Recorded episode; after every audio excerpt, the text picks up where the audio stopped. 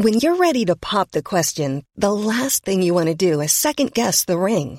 At Bluenile.com, you can design a one of a kind ring with the ease and convenience of shopping online. Choose your diamond and setting. When you find the one, you'll get it delivered right to your door. Go to Bluenile.com and use promo code LISTEN to get $50 off your purchase of $500 or more. That's code LISTEN at Bluenile.com for $50 off your purchase.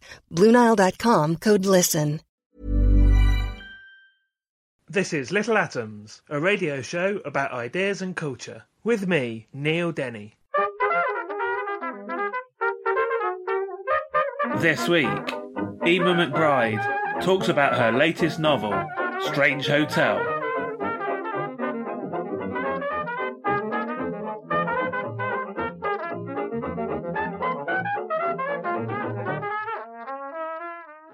Eimear McBride's debut novel, A Girl is a Half Formed Thing, won the Bailey's Women's Prize for Fiction, the Kerry Group Irish Novel of the Year, and the Goldsmiths Prize. The Lesser Bohemians won the James Tait Black Memorial Prize and was shortlisted for the Goldsmiths Prize and the International Dublin Literary Award. In 2017, McBride was awarded the inaugural Creative Fellowship at the Beckett Research Centre, the University of Reading. And Eimear's latest book, which we're going to talk about today, is Strange Hotel. Emma, welcome to Little Atoms. Hello, thanks for having me.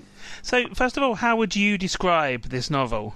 Well, I suppose it's uh, it's about journey within. A woman travels to a number of different hotel rooms around the world and thinks about her life and tries not to think about her life. And I suppose it's a it's a novel about memory, about grief, about love, and about how linear language doesn't always solve all our communication problems.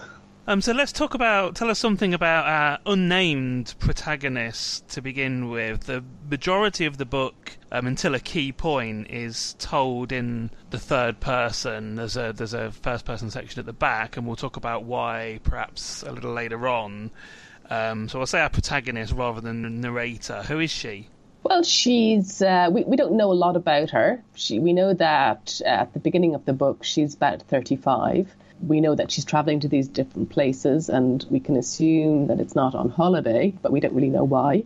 We don't know particularly where she comes from.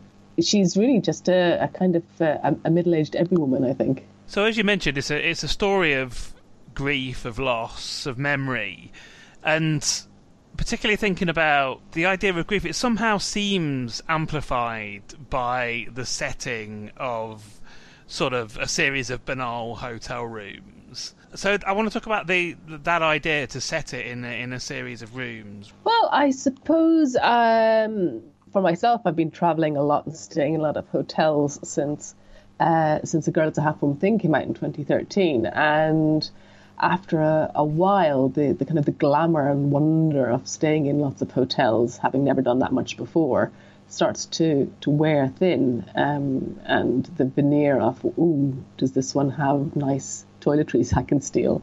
Or, oh, what, what's in the minibar? You know, it, it, the appeal sort of disappears, and and hotels eventually all start to look the same. And I suppose when you're then still traveling around these kind of now dead places, uh, you are thrown back on yourself in a in a very odd way that you aren't even when you're shall we say, isolating at home, which we all indeed are at the moment, because there's nothing of yourself in those places, uh, particularly in hotel rooms. There's there's literally just you and and an anonymous world that you're surrounded by, but have to live within for however long you're you're going to be there. And it just seemed like an interesting, um, an interesting place in which to throw the character back on herself and her own resources. And the fact that it's to begin with a third person narration as well considering this is such a an interior novel, it acts as a, I guess, a further distancing device as well. And, and as I said, there's a there's a there's sort of a key point in the narrative where it turns to first person. We won't talk about why, but I want to talk about that decision to to set it in those two registers. Yeah, well, I mean, it, it is uh, for a large part, part in, in the third person, but also that's kind of a trick because it's not really a traditional third person, as mm. I think the reader realizes quite quickly. It's actually a very close third person, and the narrative is really the the the protagonist addressing herself or trying not to address herself, rather than me as the writer describing to you, the reader, the, the various goings on of this this character that I'm looking at. And so it's you know there are moments even within those third person sections where she accidentally slips into the first person and and then scrambles mm. back, trying very hard to get back out of it again because that creates far too much intimacy for her. She's someone who's not really looking to delve deep into her emotional life. She's, in fact, very, very keen to do the opposite. Indeed, she she doesn't want to explore those feelings, and so in a lot of ways it becomes a novel of procrastination as well. Yeah, absolutely. And she, you know, the the language is, I suppose, something different to what I had done before. Although I think it's very closely related, but it's it's different in that it's grammatical and linear, and you know there are clauses and, and all the punctuation is correct. But actually, rather than that facilitating communication, it's it's actually the protagonist's way of formalizing her own emotional life and, and putting it at a distance. And so, I mean, you, I was going to ask about this the idea that this book is, in terms of the language, different to the two previous novels. But at the same time, there is also this sort of stream of consciousness interior sort of narrative going on as well. Uh, and I wondered how, I mean, I guess how this novel has developed out of the previous two novels, how it relates to them. Yeah, I mean, it definitely, I mean, all the three books are very connected for me. And, and Strange Hotel you know, it could be read as a kind of a loose sequel or an imagined sequel to The Less Bohemians if someone wanted to do that. But because the character is never named, that's not something that I'm kind of, you know, trying to uh, state one way or the other. But uh, yeah, I think in a way, the, the first two books, the language is so experiential and about trying to allow the reader this very intimate access to the inner world of these much younger protagonists and and how the world just kind of flies at them and and they are kind of knocked one way or another and trying to find their feet with the with the immediacy of it all and the reader with them at the same time. And here the character is also very much affected by language, but she is trying desperately to be in control of it. And so there is a much more formal use of, of language here, and that's to do with the age of the protagonist. It's the first time that I've written a female protagonist who's, you know, m- more my own age.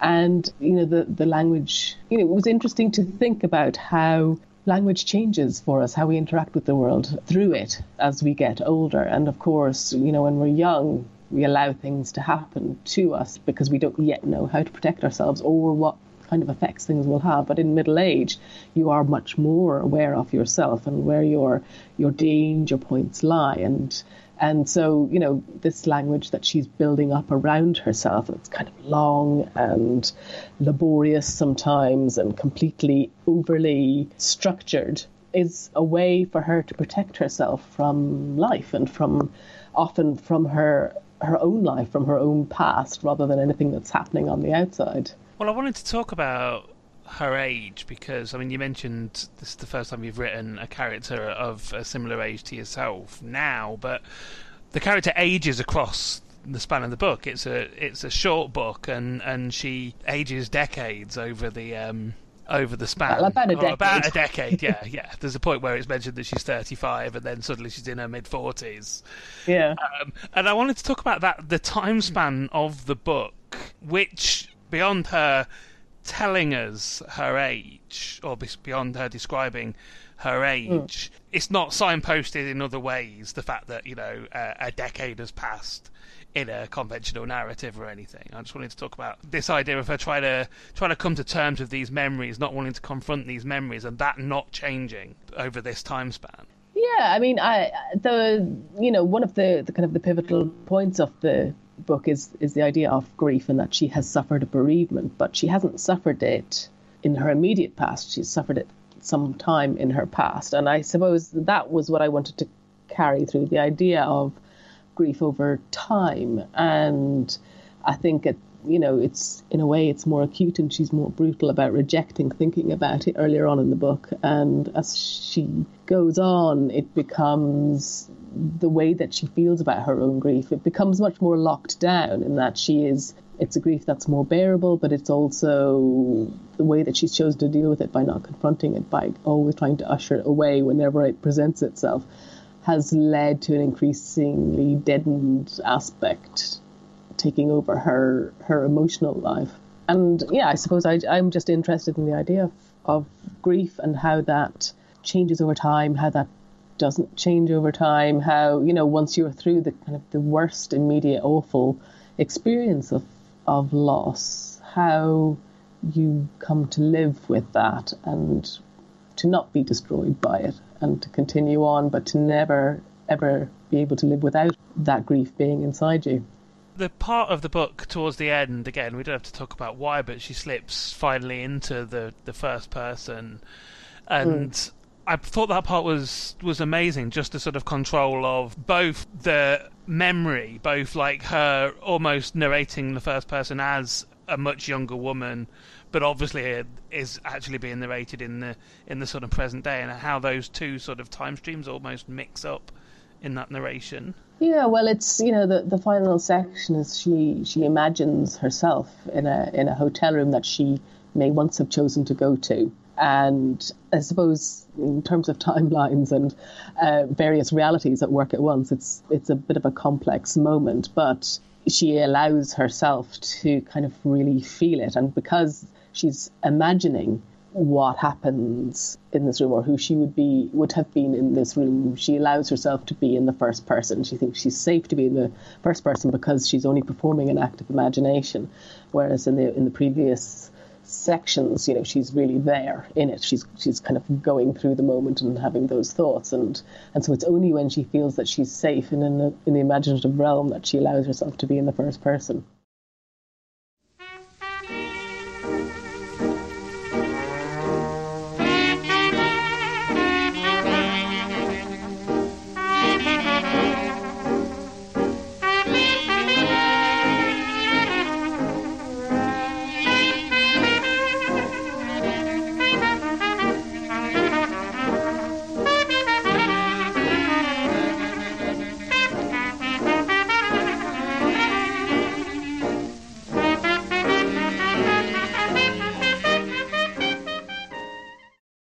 listening to Little Atoms. I'm Neil Denny. Today I'm talking to Eimear McBride, and we're talking about her latest novel, Strange Hotel. And the other thing that's going on with this woman throughout the story is, as well as dealing with these memories and, and ideas of grief and how that changes, she's also in a constant roiling relationship with her her body and her identity as a woman. Tell me about that. Yeah, I think she, like a lot of middle aged women, is completely infuriated by the idea of all the things that she's supposed to care about as a middle aged woman about having babies or not having babies or getting older or getting grey hair or and you know she finds those things such a, a waste of time. And the notion that actually for middle aged women unhappiness is to be expected is is just generally what's in store and and that's it. And I think that's a, a kind of a common enough infuriation for for middle-aged women.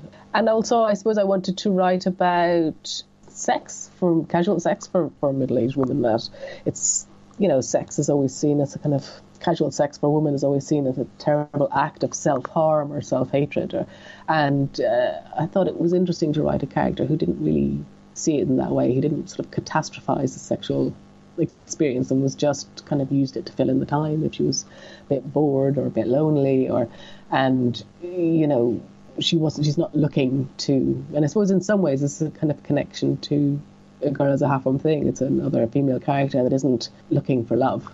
But is quite happy to have sex now and then and but isn't isn't looking for the love of her life to come and save her. Well, I, I could not help but connect the, the meaningless encounters she has with these anonymous men in these hotel rooms as part and parcel of that whole sort of like wider trying to come to terms with loss in the past. Yeah, I don't know if I if I agree with that. I think it's I think for her the sex is just an activity in itself uh, to be enjoyed, like sort of eating or drinking or smoking, and she does, you know, she does all of those things as well in, in the book.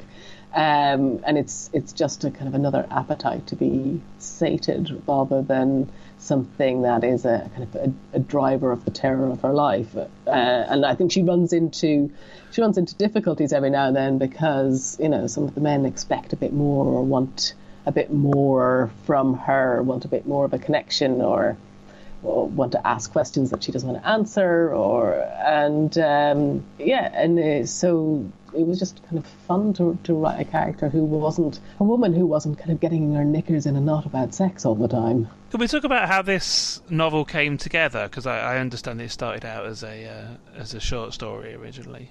Yeah, well, I was, uh, you know, I was working on some other project, and I hadn't really been planning to write uh, another novel for a while, and what I had in my head certainly wasn't this. Um, and I just found myself with kind of odd moments of downtime, and I started to write. And at first, I, I thought it was just a, a short story, and but you know, I was kind of wandering around, taking the dogs for a walk or whatever. Other uh, scenarios would come into my mind, and it kind of grew and grew. And so I yeah, I sort of wrote it by accident, actually. Yeah, I'm. Apparently, I, I can't write short stories, so there we go. Um, and just one other thing before I, will ask you to, to, to read a bit of Strange Hotel, if you would. What are the writers are not necessarily an influence on your work, but um, what sort of writers do you like at the minute? Oh well, um, I suppose the moment my sort of uh, my big love is Anakana Schofield and her uh, new book Bina, which I just think is just exquisite. I mean, just funny and painful and so well written and so well thought out. The kind of the idea of female friendship, especially at middle age, is really really interesting. So um, yeah, very keen on her at the moment. Can I get you to finish off with a, a reading from Strange Hotel then? You can indeed. I'm going to read a section from the middle when she's in a hotel in Auckland. It is the farthest furthest she has ever been. On a flat earth, she would be at the edge. As it is, to go on might be the shortest way home, and just let the world fold back on itself. For despite some perplexity regarding her current notions of home, and her periodic declarations that that is simply not so, her belief in the planet's curve is secure. It is an unbreachable line, and one of the few of which she has ever been sure, until now, here in this outermost place. As the ground imperceptibly spins beneath and all around her the heavens shift, she finds herself thinking she wouldn't object to some more tangible proof it exists. Out there, somewhere, she knows, is the ocean and horizon, with nothing to be seen after it. She can't help envisaging, and admittedly flying in the face of all sense, a great cataract roiling at the deep sea's end towards which she and New Zealand inexorably inch torn from or flowing to, to be dragged over the edge and churned into particles of dust or particles of time or whatever becomes of a body once it has attained its finest grade of dismemberment.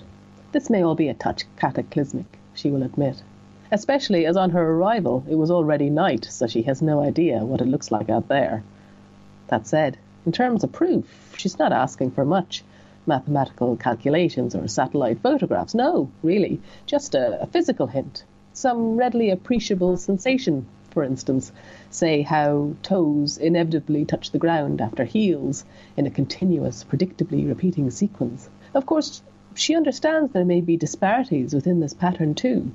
As far as walking goes, however, it is the expected usual, and in her general indifference to personalized nuance, she does not feel she has been remiss because who thinks about every step?